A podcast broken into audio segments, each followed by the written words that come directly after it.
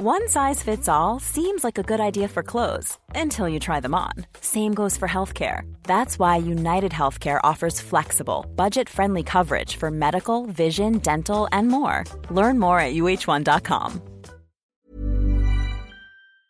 Talk Sport. Hey, you're listening to the Talksport hit. I'm Kane Reeves. And I'm Joe Forrester.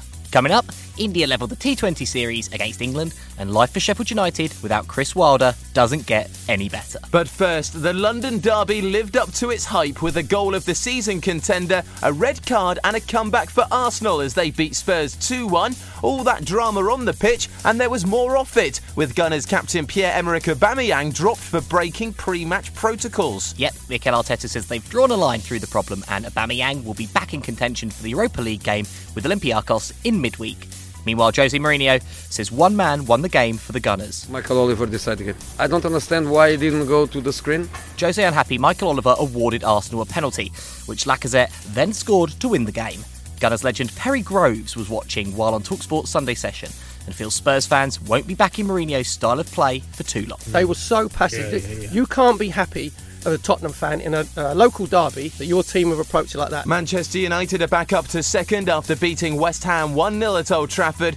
And well, what do you say about Sheffield United? The season's been a nightmare for them, and life after Chris Wilder didn't get any better with a 5 0 thrashing at Leicester.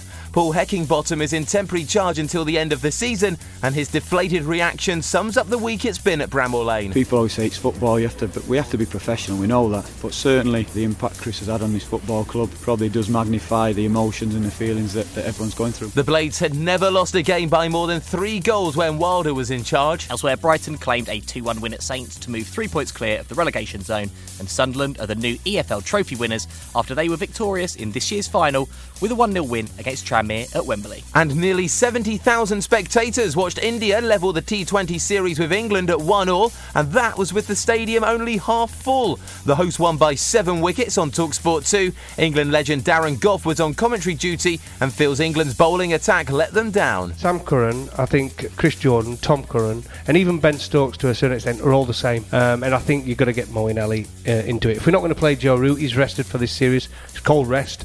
But if he's not going to play, we need somehow to get Moeen Ali into the side for one of them. Listen to the third match of the series on Talksport 2 on Tuesday, and Talksport will be remembering F1 commentating legend Murray Walker with a special programme on Monday. Listen to the broadcasting great on My Sporting Life from 7pm on Talksport.